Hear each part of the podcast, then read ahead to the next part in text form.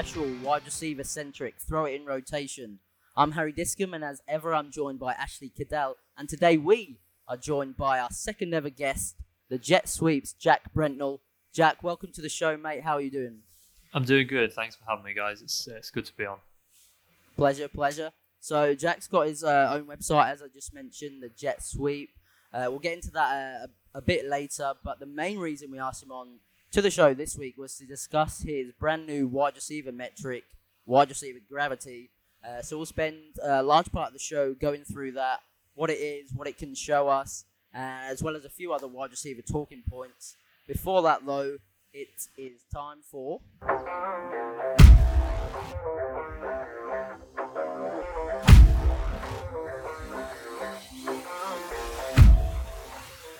And NFL in rotation.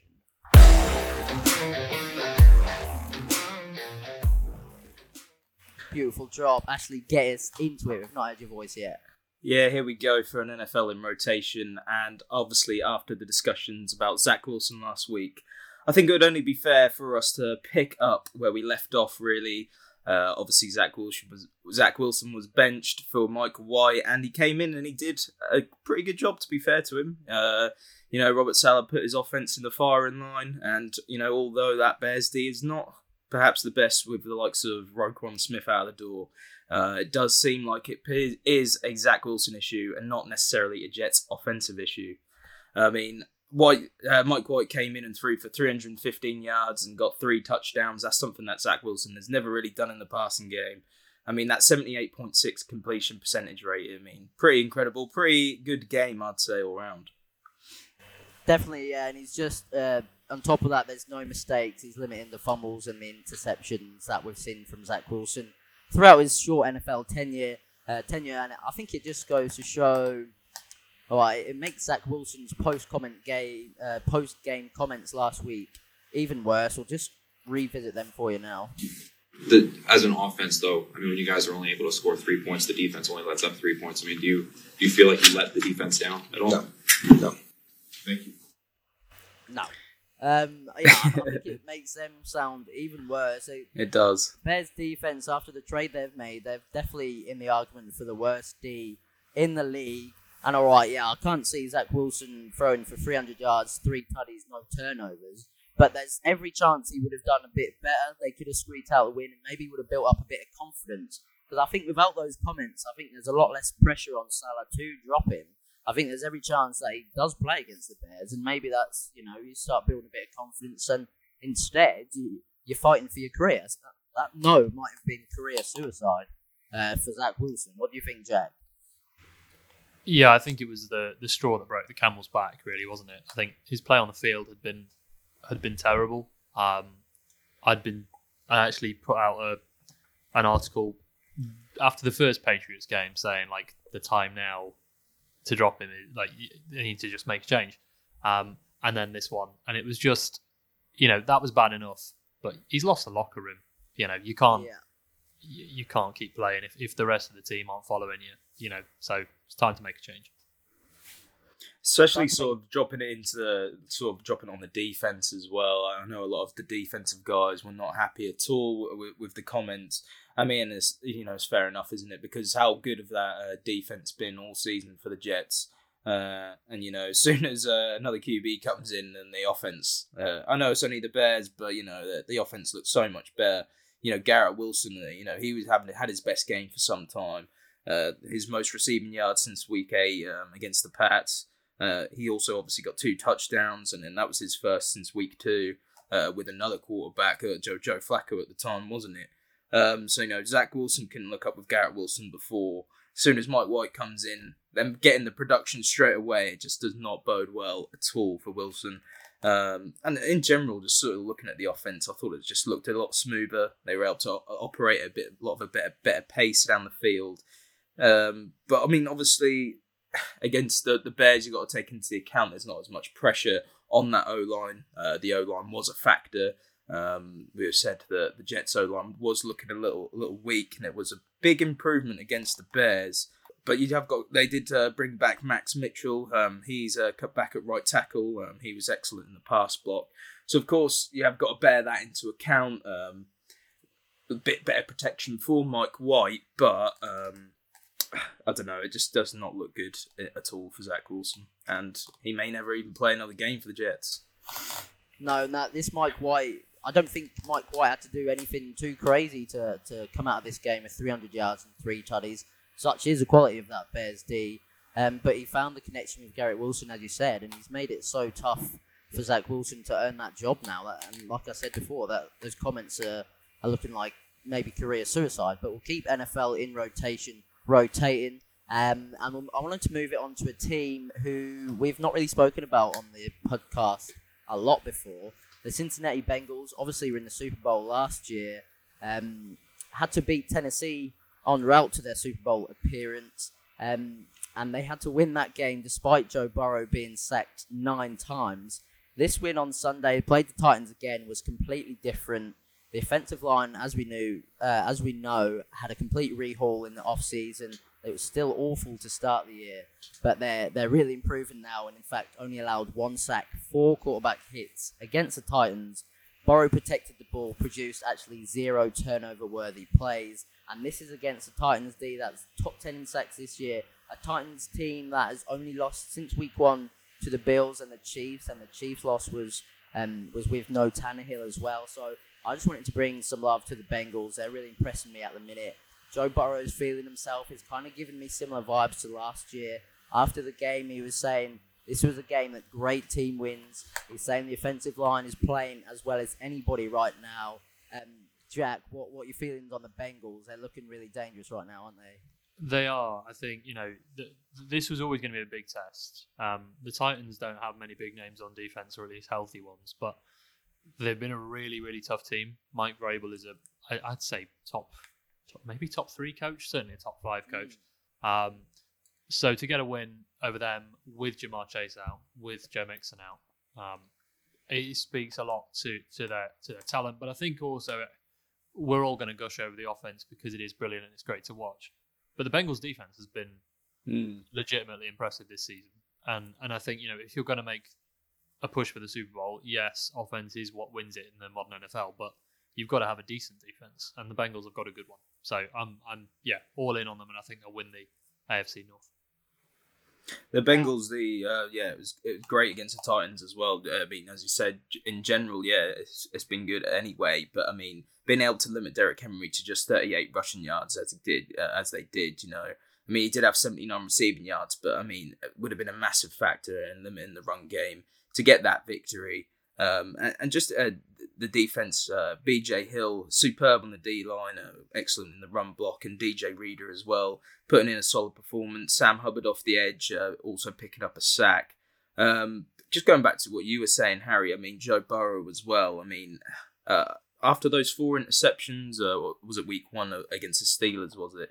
Um, I, I don't know whether, maybe not huge cause for concern, it's obviously week one, but uh, you, you not not what you're, you're hoping for, is it? And uh, but ever since then, I thought he, has gone on and uh, he's improved. You know, he he's been pretty clean and uh, ever since. Only a few uh, interceptions here and there, but uh, you know, uh, his performance was very good. No picks, very clean game, and you know he, he's progressing nicely, really. Um, but as, you know, clearly, the, we thought the Bengals might have gone under the radar a little bit um, considering after they, they made the Super Bowl last year. But um, especially with the start as well, they made it wasn't wasn't the best. Uh, but now they're sort of started to pick up that good run of form, and I think they've only like, lost one in their last five. So maybe something similar, you know, pick up that me- me- momentum uh, down the stretch and uh, head off to uh, perhaps another Super Bowl run. What do you think?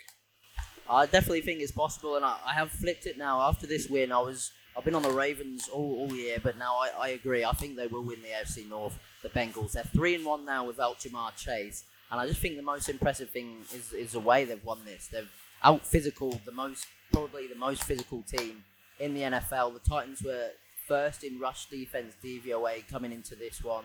They have the best defensive rush success percentage, uh, and without Mixon, they've been able to not run all over them, but they were successful uh, in the run when they needed to be. They ran for four, uh, first downs when they needed to, and that offensive line has improved ridiculous amounts since the start of the year. And if if they can be a physical team as well as obviously the finesse of your your Ja'Marr Chase and your Tee Higgins and Joe Burrow doing whatever he wants in and out of side of the pocket, then I don't see a team that can stop them uh, if this offensive line trend is a sign of things to come. Again, though, we'll keep NFL in rotation moving. Jack, um, Jordan Love came in for Aaron Rodgers in the fourth quarter of the Eagles game. What did you see from him? Yeah, so I think this is going to be a big talking point going forward. I mean, it looks like Aaron Rodgers is uh, insisting that he's going to play against the Bears this week. Uh, no surprises there for the man who says he owns the Bears. Um, but I mean, you know, Love was in in emergency duty with Rodgers injured. I was really impressed. I know it was limited, um, you know, limited outing. He made I think nine passes, but he completed six of them, 113 yards and a touchdown. Obviously, a big chunk of that, I think 65 yards, was in that one play to Christian Watson. Um, but there was a lot to like. I mean, you know, there's been a whole question about Love as to whether or not, you know, with him being sat on the bench, he's got what he needs to to, to be an NFL starter. There was a lot to like. He was getting through his reads. He was playing in rhythm, delivering an accurate ball, making the right decisions. There was no stupid mistakes that you might expect for a guy who's, you know, had what one game in the past. I think he played the Chiefs last year. Um, really encouraging, but you know, don't know where he'll be uh, for the rest of the season. Whether he'll still be riding the bench. No, I think as as far as cameo performances go, this one was was pretty perfect. As you say, he goes six for nine, uh, so three incompletions. One of them is probably his best throw of the night. A beautiful back shoulder to Alvin Kamara, who um, to Aaron Jones, sorry, who, who just should have hauled it in. Uh, the other one was rolling to his right. The play sort of broke down. Nothing was really on.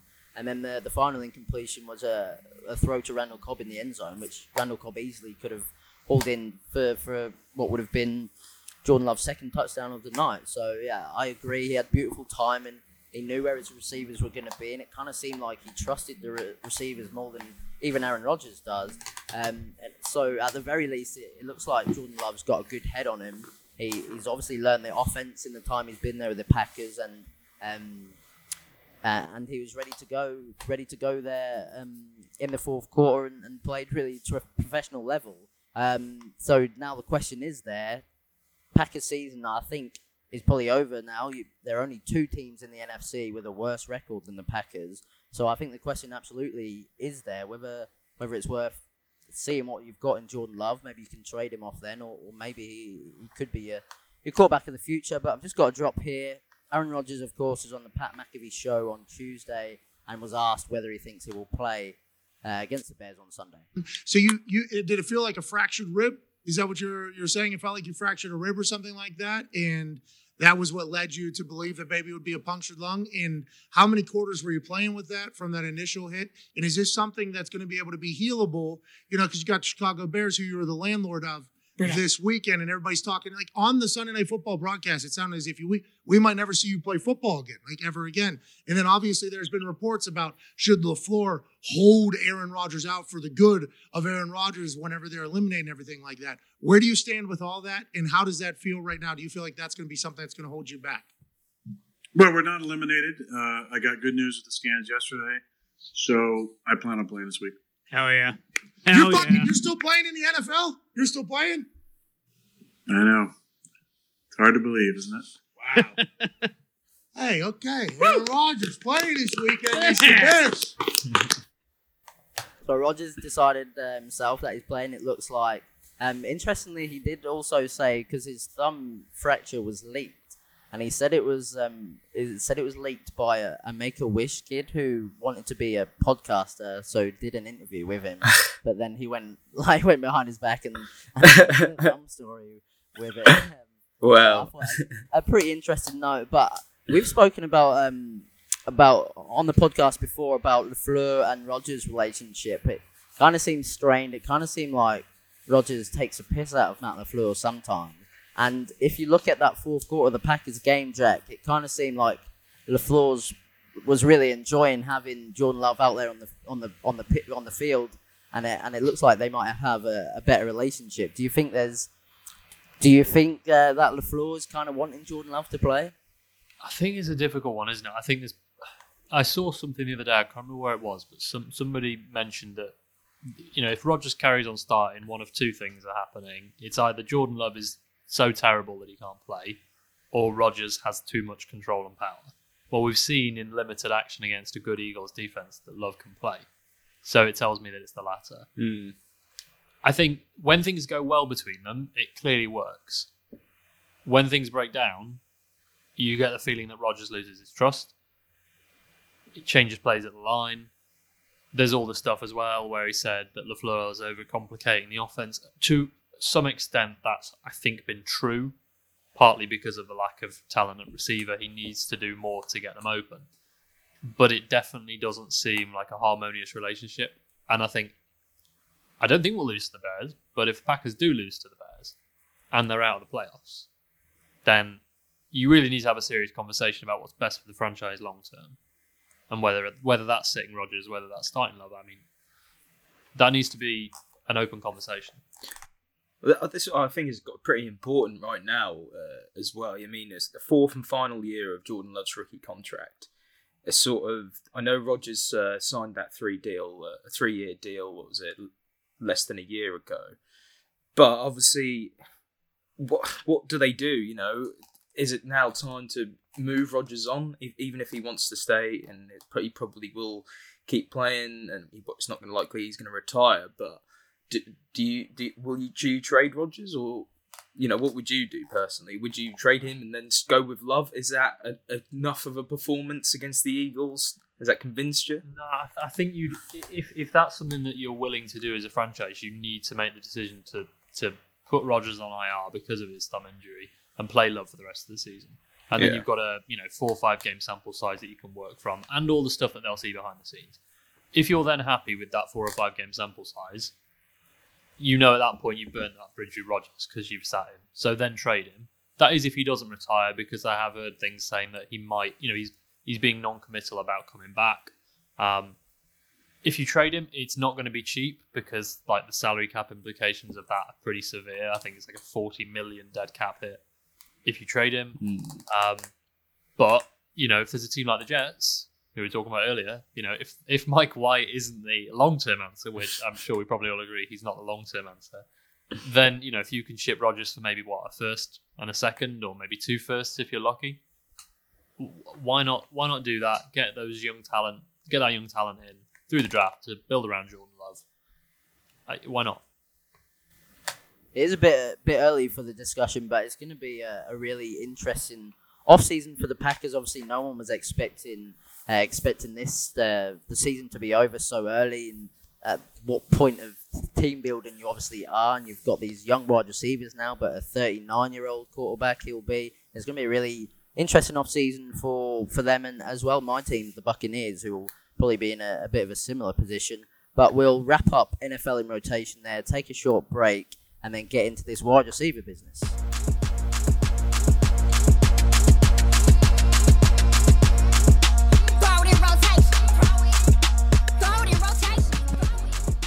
Welcome back to Throw in Rotation. Time now for some wide receiver chat. Jack, you've come up with this new wide receiver metric. Talk us through it. What is it? What's it all about? Yeah, so uh, I've called it wide receiver gravity. Um, the the purpose behind it really was I wanted to come up with a way of being able to define how impactful a wide receiver is when they're on the pitch or when they're on the field. So looking at them not just in terms of raw numbers and box score, but looking at them when they're on per snap, per route, what they're doing with the ball. So the way it worked out is I took two stats that you can find on. Um, one of them is on PFF, and another one you can work it out, um, which is yards per route run and uh, targets per route run. Obviously, that tells you, you know, how much they're drawing the ball when they're on the field, and then what they're doing with it when they get it. And then used some uh, various kind of calculations and numbers to come up with a- an overall figure. Where um, I based it off 2006 is when the data starts. So I based it off historical data. So that's what 15, 16 seasons. Worked out what the top season would have been, and then that became 100, and then every season then is based off what that would be. So, long story short, you know, the higher it is, you know, if you've got a 99.9, that's kind of as close to the best ever season you could have had in the last 15 years. Um, and using that, you can then work out how players are performing, not just this season against each other, but how they're performing against kind of historical uh, metrics and historical baselines to work out how how good a season is compared to since 2006. Perfect. Super interesting. So, um, talk us through. You, you just put out on Twitter today. I'll share your Twitter at Jack underscore Brentnall B R E N T N A L L. You can find this wide receiver gravity stuff uh, all on your Twitter, obviously. Um, talk us through what you're seeing this year, sort of thing. Tyreek Hill is is by far and away the, the Mhm. best wide receiver, isn't he? Yeah, yeah. So I should say, like, um, obviously it's out of 100, but it's it's really, really rare that a player scores kind of anything over 70.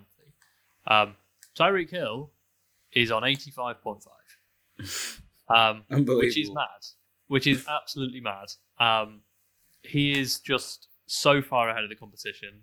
Uh, for context, the next best guy, uh, which might surprise people, is Amon-Ra St. Brown, and he's on 63.3.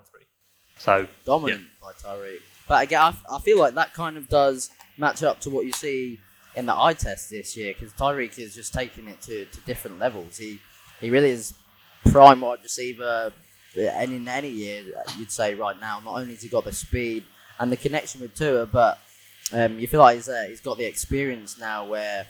Um, he just knows exactly where to be and when to be, and it's just the perfect wide receiver we're seeing at the minute, isn't it? Yeah, and, and you've got to remember that what is it? Two of those games, maybe three of those games, were with backup quarterbacks, Yeah, yeah. which no, is just um, insane. No Tua, of course, and obviously how well Tua's been. That's made such a big impact. Obviously, I did want to ask you what sort of obviously everyone knows how important obviously a quarterback and how good they are can can be on on a wide receiver. So obviously your threat rate, um, which is targets per route. Um, obviously the only th- my thought process was sort obviously you might have a wide receiver who runs a perfect route and but the quarterback hasn't necessarily picked him out and you know that, that that's obviously going to skew it and that is always going to be the way anyway but I just thought wanted to sort of see what you were thinking sort of obviously if the quarterback makes the wrong read doesn't find him even if he's in acres of space and things like that Yeah, and that, that that's a great point, and I think it's one of those things with with any advanced metric. It's and, and I think it's just the nature of, of the NFL. It's so difficult to pass out different players from their surroundings. So you'll notice if you look at the kind of lower end of the scale, um, some of the teams who've had poor quarterback play this season, like the Steelers, they don't have a guy above twenty percent. I think their top Yeah. guy, Diontae Johnson, and he ranks forty seventh out of sixty seven qualified receivers. So I mean, you're always going to get a bit of that if you've not got a quarterback who either sees his guy or can execute a play properly. It's always going to drop drop players further down the list. Yeah, it's probably like, obviously CeeDee Lamb. He's now moved into the top five in the newest ones, hasn't he? So obviously that's probably correlated now with Dak coming back for the last few weeks and things like Yeah. that. Exactly. But that, that's what I like about these metrics and the, the advanced statistics and stuff like that because it's all there are so many variables in any sport, but especially in in American football, um, that you just got to use these stats to kind of piece together a, a- as best of a picture Mm. as you can. Um, and then anything like this, it just, just helps you helps you back up what you're seeing with your eyes as well. Um, so we'll go. I'll talk you through now the top five historical highs in WR Gravity, obviously since 2006, as you say. Number one, Steve Smith in 2008 at 98.4. And then it's Wes Welker in 2009, 77.5 is the next closest. Andre Johnson's there is 2007 season. Julio Jones in fourth with 2015 season. And Cooper Kupp's Triple Crown outstanding effort last year is there at number five. Is there anything that sort of surprised you about those historical highs? They, they don't necessarily match the the greatest wide receiver seasons in terms of volume, but uh, did anything surprise you? Uh, yeah, it did. I think that's the thing, isn't it? You know, when we're looking at volume, obviously volume is key to an extent. Um, but you know, if you talk about impact on the field, the the obvious one that stuck out for me was the Andre Johnson one. Um, so that season, he only actually played in nine games. Um, so just just for clarity on this, the threshold for any player to be included in this list is 40 targets. So he obviously achieved that threshold. So that kind of cuts out any mad outliers. He was, but the thing is, if you look at his numbers, yes, he only played nine games, but he was kind of producing at a, a mad level. I think he was averaging 90 something yards per game. You know, if you put that out over a full season, you're looking at, 1500, 1600 yards. Um, Steve Smith as well, to an extent. Um, he was a Pro Bowler. That, I know he's an All Pro that season. Um, but I mean, you know, again, his numbers there 78 catches, 1,421 yards. Um, again, they don't, off the, the stat sheet, that doesn't wow you as like historically great. But again, if you look at when he was on the field, he only ran 392 routes, which was kind of on the lower end. But when he was on the field, he was producing, he was averaging about 15 yards per catch. So it kind of all brings that into into context, really. Is yes, the bottom line numbers aren't great, but if he's not on the field enough, and if he's not getting a quarterback who can actually get him the ball, then maybe it's not going to show up in the stat sheet. It, seems to me like maybe the these wide receivers aren't necessarily uh, physical, outrageous specimens, but maybe more technically gifted wide receivers with the route running and stuff. Is that maybe something that surprised you? There's there's definitely there's definitely some of that, and I think you know um, Cooper Kupp obviously being up there, um, Davante Adams is just outside uh, top five. Antonio Brown is like, yeah, he's got three or four seasons like in the top twenty. Um, so a lot of it is those technicians, but I guess they're the guys who are getting open at every level of the field, so they're probably Yeah. going to get the ball. You know, And uh, I'm sort of thinking that maybe sort of your bigger receivers, they might be a bit more responsible for the shorter plays, uh, sort of a bit few more underneath. Whereas I don't know, these other guys are going to be less uh, involved in that, and they're going to be looking for more, you know, the, the bigger plays downfield and on the outside as well. Um, Maybe the interesting. bigger players are uh, attracting double teams more often as well. Yeah, Or yeah, Maybe we undervalue the technical side of it and overvalue the physical side a little bit. Yeah. I don't know. What you saying, Ash? Sorry, I interrupted you. Oh, Uh, well, uh, obviously, you're looking obviously back in history. What was it? Uh, Steve Smith is the top one, but uh, t- if you look at Tyreek Hill's season again, you just show, see how well he is. That would go in at second, if I'm not wrong, is uh, out of all yeah, time. be second. Yeah, Yeah, so that's just testament to how well, how good of a season he is. And as we said, uh, considering Teddy Bridgewater and co were playing that seventh round pick, what was it? Um, Scarlett Scarlett. Thompson, was it? Yeah. Uh, him coming in. Now. I mean, yeah, crazy season from Tyreek Hill. Absolutely. Um, is there anyone that you might have picked up that the metric is showing anybody is really undervalued fantasy wise? Um, I guess a couple of guys that I think are, I, I, certainly if you're looking like longer term fantasy wise. Again, if you're Yeah. playing Dynasty, which I play far too much of. Um, Same. yeah, Chris Chris Olave is ninth. Um, Overall, yeah. overall, bear in mind he's had Jameis Winston and Andy Dalton at quarterback. So you've just got to Yeah. look at these guys, and it's like he's he's doing a lot when he's on the field with poor quarterback play. And I think we've already said that poor quarterback play can kind of ding you on this. So the fact that he's still managing it there is impressive. I don't know how under the radar he is, but maybe Amon-Ra St. Brown isn't getting enough love. I've heard him Yeah. referred to as Diet Cooper Kupp, and I really like that. And I think, you know, he, yeah, he might never get the Triple Crown season that Kupp had. But again, the Lions are likely to have a new quarterback next season. So if he can do similar stuff. Um, and the one other guy um, who I really don't think gets enough love, fantasy or otherwise, is Jakobi Meyers. Um, he comes in at 15th, um, Wow. which, yeah, w- that really surprised me. His gravity score is 36.2, which ties him with Tee Higgins. Um, which again, you wouldn't think, but now again, you know, obviously he's the best receiver on that Patriots offense, but he's not necessarily getting the plays drawn up for him in the same way that some of the good receivers are. That Matt Patricia and Joe Judge offense, oh god, it's terrible. Um, so you know, maybe if they get a competent play caller um, and Mac Jones finds his form again, Jakobi Meyers could improve. But those are some guys I, I like. I was actually I was going to ask about Tee Higgins. So uh, that score, uh, similar score. Uh, where would that put him? Would that put him around the top ten in gravity? this Yeah, year? so he's thirty six point two, so that's fourteenth. Um, he is just below guys like Amari Cooper, DK Metcalf, AJ Brown, uh, Jaylen Waddle.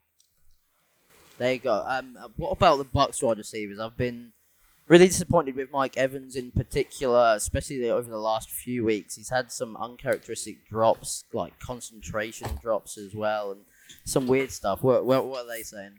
Yeah, that one in that one against the Panthers sticks Oh, in my mind. Nightmares. Ah. Yeah, yeah. Uh, yeah, again, they're, they're they're maybe lower than than you would you would normally expect. Godwin's down at twentieth. Um, he's just behind. He's sandwiched between Tyler Lockett and Marquise Brown. Uh, Mike Evans is twenty seventh, and that puts him between Jerry Jeudy and DJ Moore.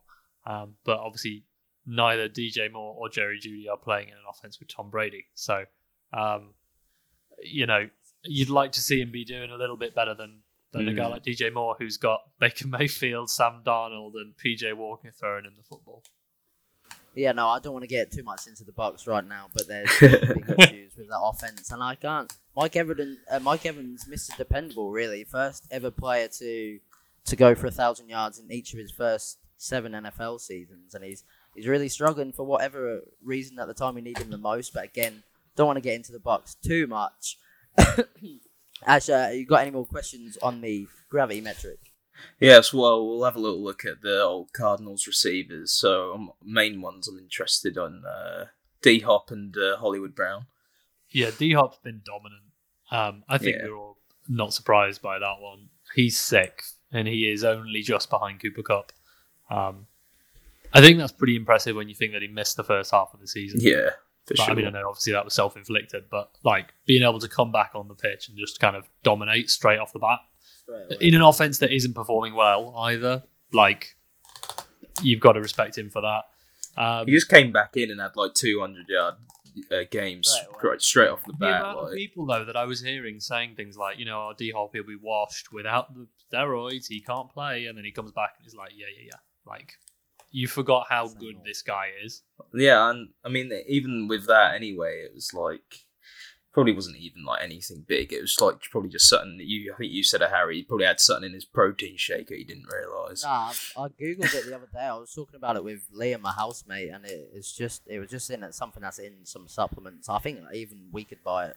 sort Oh, of thing, really? So, yeah, yeah. Um, so uh, um, nothing too serious. Um, did you mention another wide receiver then? As Hollywood Brown, I think he was Yeah, Hollywood mentioned, but Yeah, he's twenty first. He's he's below Chris Godwin and above Deebo Samuel. Um, Okay. And Rondale Moore is on the list because he does have at least forty targets.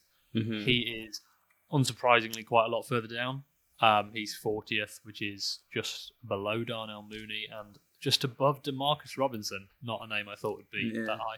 Um, but again, you've got to factor in scheme there because his average depth of target is like I don't know two or three yards. So it's always going to be quite difficult. You'll be you can get like plenty of targets doing that, but you're not really going to get a ton of production. Bless him. Yeah, but uh, those three weapons that Cardinals offense should definitely be doing better. We're seeing so many um, rookie wide receiver successes at the minute. Justin Jefferson, Ja'Marr Chase come into the league in back-to-back years. This year we're seeing Olave, Garrett Wilson even on their way to possible superstardom.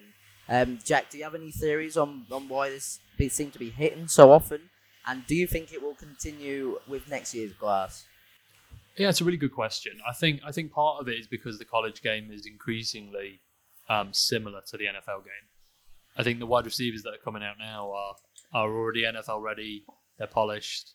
You know, you look at a guy like Garrett Wilson last year, who was my wide receiver one by a country mile. He was like so polished in everything. He looked like an NFL receiver, even like the year before he came out at Ohio State. So I, I think you're you're starting to see that kind of the the mind meld of college and the NFL, where the players you're getting at wide receiver are are already ready to play the game. So I think it will continue. Yeah, I think it's it's mad the amount of talent we're getting these days at wide receiver. Every year there seems to be like three or four guys at the top of the class who are just worldies. yeah. And what you said there as well, I mean, that does sort of make sense. You see the quality of the sort of guys in the secondary are coming through in the draft as well. Uh, you know, like the likes of Derek Stingley and uh, Sauce Gardner and that. They're, they've come like come in straight away, and you know that obviously that should go hand in hand with the ability of the receivers as well. Yeah, absolutely, Jack. Obviously, it's early in the process, but do you have a favorite guy for the 2023 class?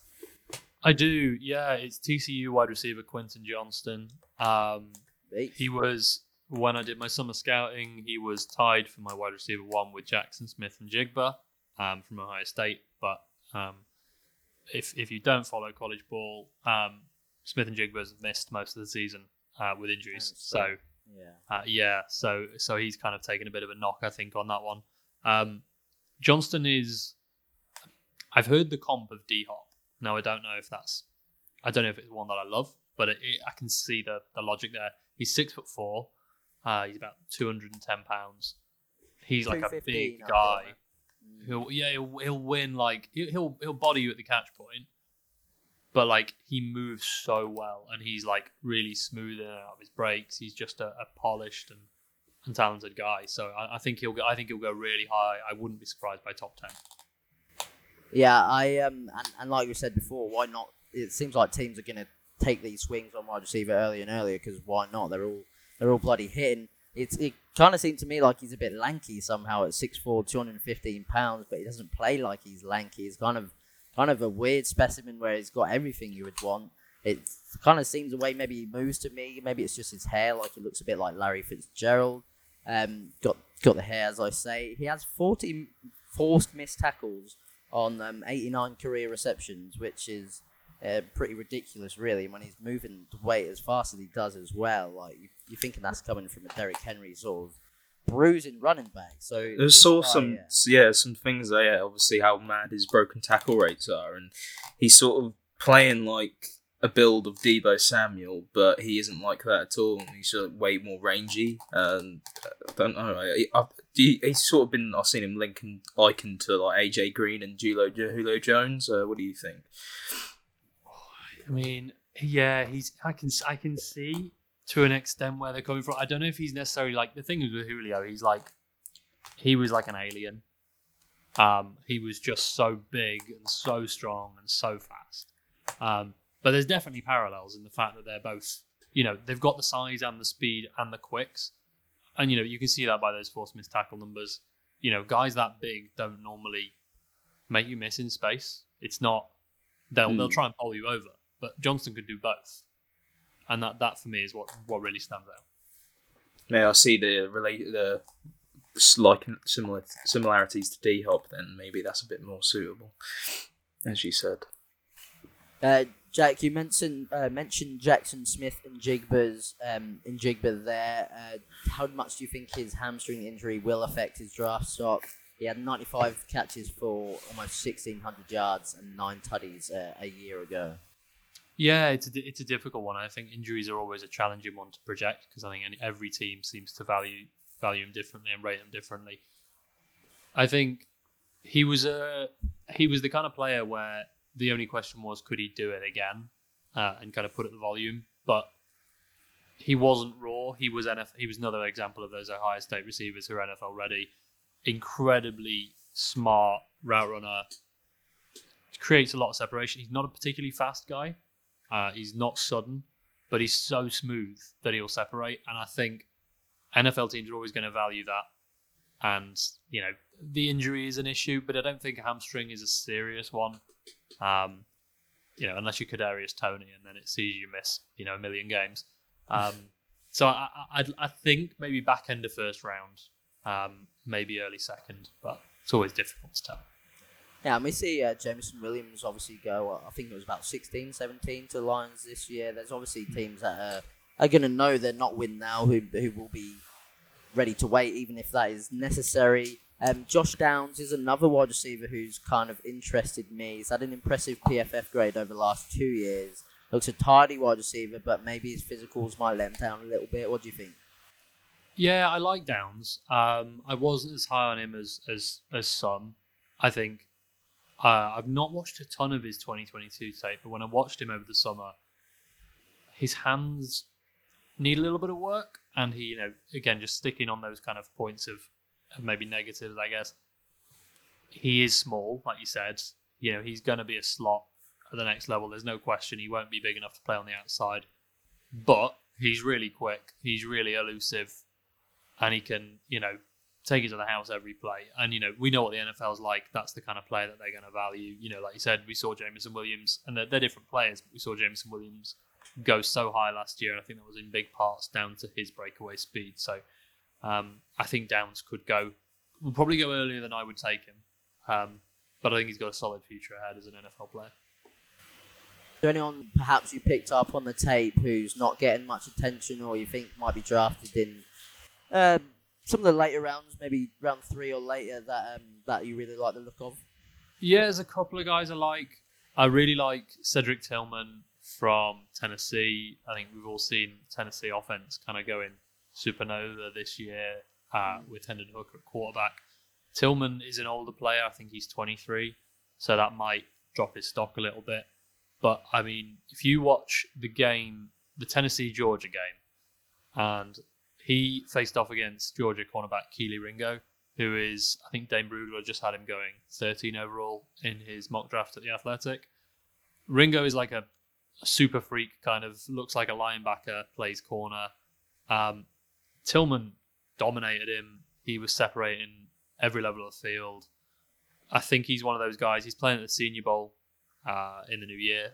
He's one of those guys I think is going to have a big Senior Bowl, and I think he'll probably rise up a few draft boards. The other guys is Zay Flowers from Boston College. Um, I've been a big fan of Flowers for a couple of years. I thought he was going to come out last year, but he had a quite a quiet season after his quarterback was injured. Again, he's another kind of shorter. I think he's 5'10", 172 pounds, um, speedster receiver, but again a good route runner.